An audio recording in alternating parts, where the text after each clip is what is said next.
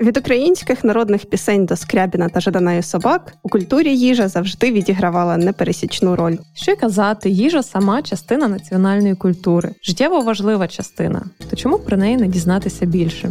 Я Олеся Павлишин, головна редакторка науково-популярного медіа Куншт, і я готова продати душу за вареники з картоплею. Я Оксана Брошнівська, наукова журналістка, редакторка та менеджерка спільноти друзів Куншт. Я люблю грузинську кухню, люблю мексиканську кухню і дуже люблю добрий гуцульський банош.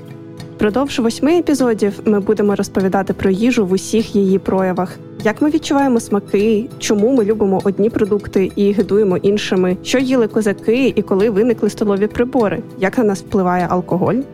Ми поговорили з кулінарами, істориками, хіміками, біологами і іншими дослідниками їжі, щоб разом з нашими слухачами дізнатися про неї якомога більше. Часом ми будемо їсти, а часом навіть радити улюблені рецепти. Запрошуємо з нами в гастрономічну подорож. Подкаст створено за підтримки Українського культурного фонду. Автори саундтреку муніципальний камерний хор Київ під керівництвом Миколи Говдича, автор партитури Віктор Степурко.